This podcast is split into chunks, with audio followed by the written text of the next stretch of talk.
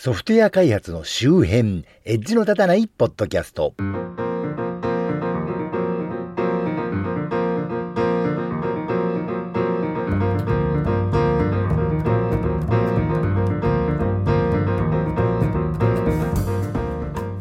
コンピューターで楽しいことをしたい人、そして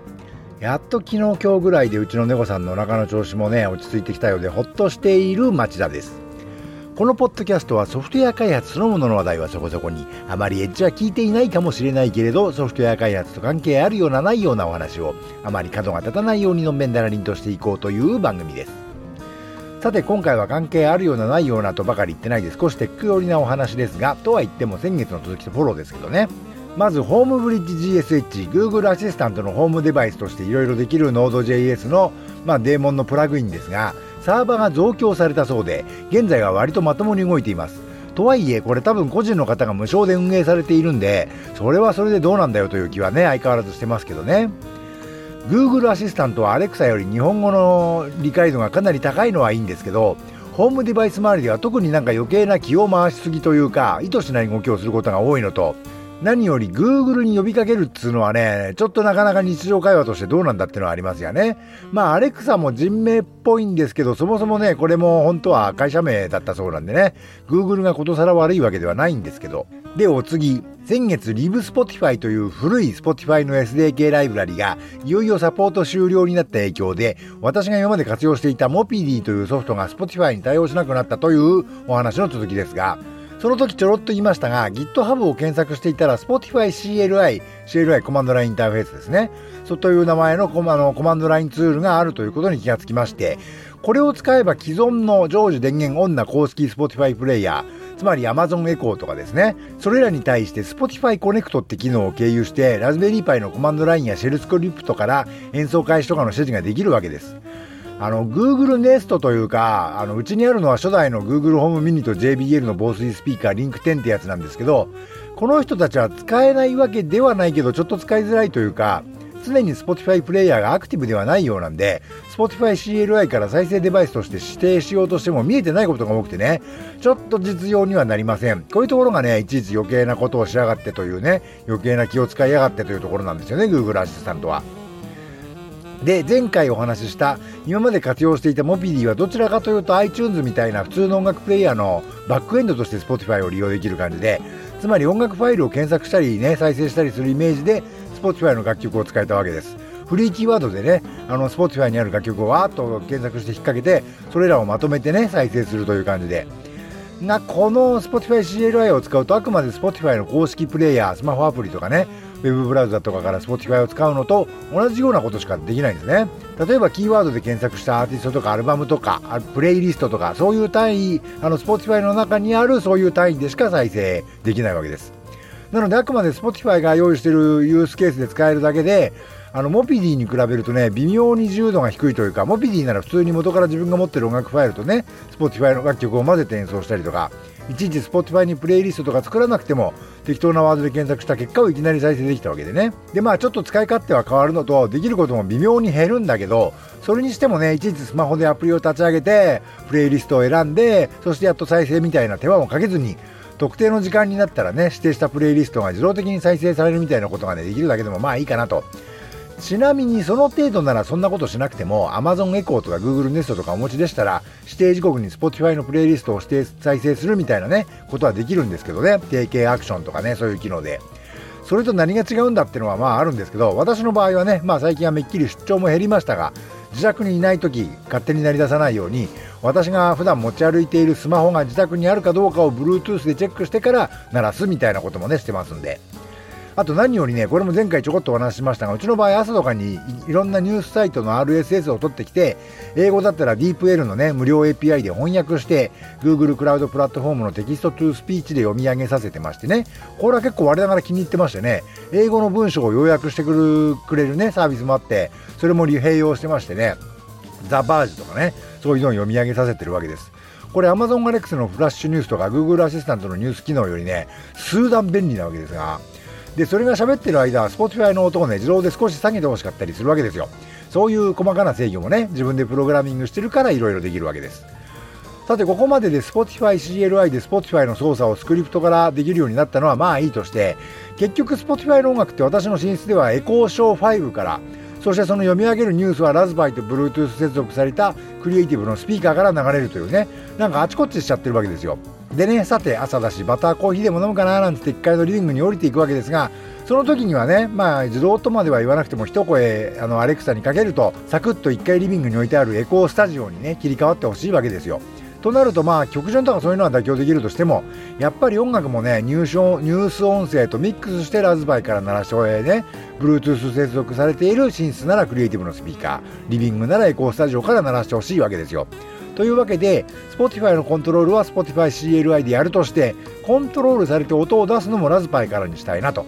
でさっきもちょろっと言いましたが Spotify には Spotify Connect という機能がありましてね。対応しているプレイヤーそれこそスマホのアプリとか Amazon エコーシリーズやら Google Nest シリーズはさっき言った通りちょっと不便なんですけどもっと言えば Spotify 機能が内蔵されたコンプとかホームシアターアンプなんかもねそういう機能を持ってるんですが例えば Amazon エコーで Spotify をね演奏中にスマホで Spotify のアプリを立ち上げるとするとそのアプリはリモコンになって Amazon エコーで再生している Spotify のコントロールができるようになるわけです。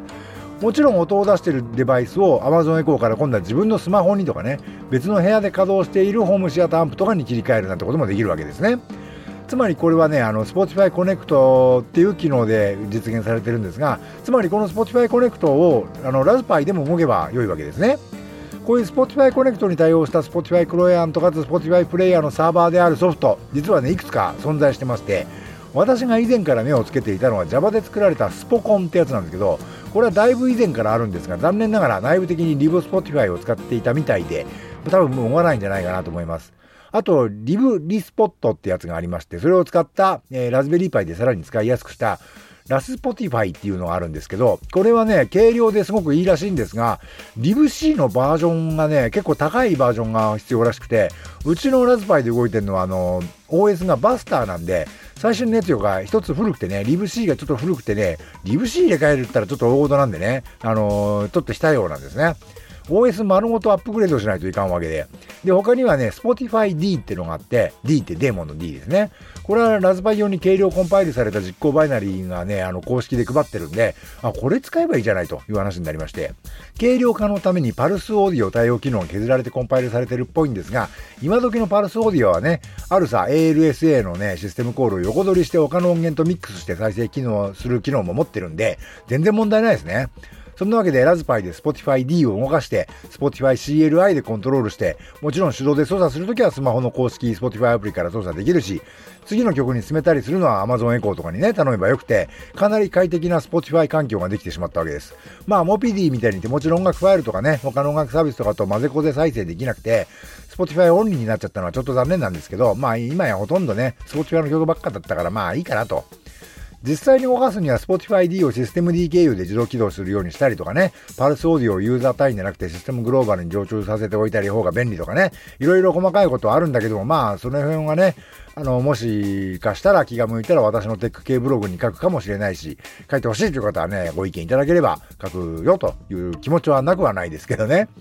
うちのラズベリーパイはね、USB のオーディオコントローラーから光デジタル経由で、ホームシアターアンプにも繋がってたりするんで、そっちから鳴らしたりとかね、いろんなところから Spotify が鳴るようになったわけですが、最近あんまり音楽を聴く人って少なくなってる気がするんですけど、若い人なんか全然あの音楽好きですよって人と合わなくなっちゃってるんですけどね。やっぱその、例えばアナログレコードをかける、最近流行ってるみたいなんでね、そういうのをアナログレコードかけるって言ったらプレイヤーを用意して、塩ビ板を傷めないように引っ張り出して、大晦日に針を落としてっていうね、儀式が必要だし、CD だとしても CD 版を選んでプレイヤーに入れてって手続きがいるでしょ？ストリーミングだとしてもパソコンとかスマホでプレイヤーアプリを立ち上げて再生したい曲なりプレイリストなりを選んでっつってね、曲が出るまでにまあそこそこ手数が必要なわけです。Amazon Echo とか Google Nest やらでね、あのー、鳴らすなら、Alexa なり Google アシスタントなりに声で頼めばいいんだけど、逆に言うと、いちいち声をかけないとね、あの、鳴らしてくんないわけですよね。さっき言ったよ言ったようにね、定型アクションとかの機能で指定時刻に自動的に再生させるってのもできなくはないけど、ちょっとこのプレイリスト飽きちゃったなーっていう時には、そのね、アプリでいちいち設定を変えなきゃいけないわけで、それがね、あの、ラズパイで全部できるってことは、例えば月曜の第1木曜日はこのプレイリスト、第3木火曜日はこのプレイリストみたいのをあらかじめスクリプトでわーって作っておいて、あ、このプレイリスト飽きたなっていうのがあれば、そのスクリプトをテキストエデータで開いて1行直せばいいわけでね。スマホでちょこちょこちまちま直すのとはだいぶ違うわけで、あのー、まあ、スマートスピーカーのね、テイクケアアクションでこれやるのはかなりめんどくさいと思うんですけどね、一度作るのはいいんですけどね、後から変更するのは超嫌ですよね。やっぱその最近あんまり音楽を聴くのが好きだっていう人がめっきり減ったっていういうのはですね、音楽を聴くまでの人的コストというか、自分にかかる面倒くささがね、ちょっとね、例えば簡単に YouTube 見るとかに比べるとちょっと高いと思うんですよね。プログラミングとかできる人はそこをね、自動化しちゃうとどんどん敷居が下がるんですけど、それどころかプログラムで音楽をかけるということは、その再生させるためのね、条件とかね、あの、工夫すること自体が楽しくなるんでね。例えばうちでは毎朝何時って条件じゃなくて、この前も言ったけど、Android アプリの Sleep as Android ってアプリが、私が朝目が覚めたことを検出してから Spotify の再生を始めるとかね。しかもあの、さっき言ったように Bluetooth で私のスマホがうちの中にあるってことを確認してからかけるみたいなね、ことをしてますんで。趣味でプログラミングを始めるとしても、あんまり最初からね、実用的なものっていうのを風に思うよりは、こういうなんともあまり虐待のないような、だけれども、こうもね、あの、生活に潤いを与えるようなね、ところから始めるっていうのはね、私は良いと思うんですけど、今時は小学校でプログラミングを教えてるみたいですけどね、プログラミングって役に立つとかお金が儲かるとかもね、まああるのかもしれませんけど、そういうことよか、虐待のないような、個人的な楽しみのためにやるのがね、いいんじゃないかなと私は思いますけどね。というわけで今回のお話の情報元や関連情報はショーノートからリンクを貼っておきます。今回の配信は https コロンスラッシュスラッシュ noedge.matchy.net のエイジ .match.net スラッシュ183からご参照いただけますよ。と、ポッドキャストは Apple Music、Amazon Music、Google Podcast、Spotify 他で配信しております。Twitter や Facebook ではハッシュタグのたた、ひらがなですが、それで追っかけてみてくださいねと。ご意見、ご感想、ご質問などもハッシュタグのたたで各種 SNS なんかに投稿していただけると嬉しいです。公開された場では気恥ずかしいなという方は、配信サイトのメールフォームもよかったらご活用ください。というわけで、ではまた。